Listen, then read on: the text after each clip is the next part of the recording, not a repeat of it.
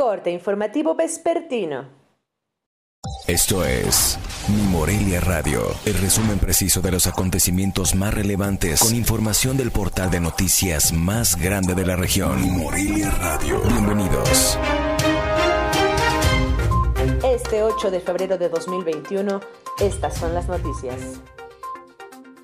Sin reportes de eventos adversos graves, concluyó en Morelia la aplicación de pruebas de la vacuna que desarrolló el laboratorio chino-canadiense CanSinoBiox contra COVID diecinueve a un total de mil sesenta voluntarios entre dieciocho y ochenta y ocho años de edad.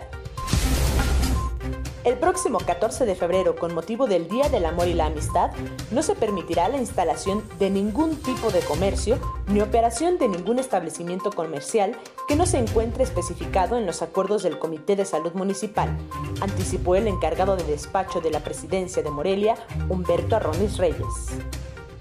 Bien, pues como ya ustedes saben, está el catorce de febrero antes del quince, que es cuando vamos a re- revisar. Entonces el catorce de febrero tendrá todas las restricciones que tienen los domingos. No se le permitirá a ningún giro. Si algunos de ellos se organizan días antes, tendrán que hacerlo en los horarios permitidos y con los aforos permitidos. Pese a que aún no inicia la temporada de estiaje este año, Michoacán lleva un registro de treinta y uno incendios forestales, con una afectación directa de ciento noventa hectáreas de superficie, principalmente en el municipio de Morelia, Uruapan e Hidalgo. Debido a temor, dudas o falta de información, el treinta por ciento de los cerca de ciento cinco mil adultos mayores que han sido contactados vía telefónica por la Secretaría de Bienestar Delegación Michoacán para recibir la primera dosis de vacuna de COVID diecinueve han negado estar dispuestos a la aplicación, mientras que el setenta por ciento refirió que sí aceptaría ser inmunizado, informó el delegado federal de los programas para bienestar en el estado, Roberto Pantoja Arzola.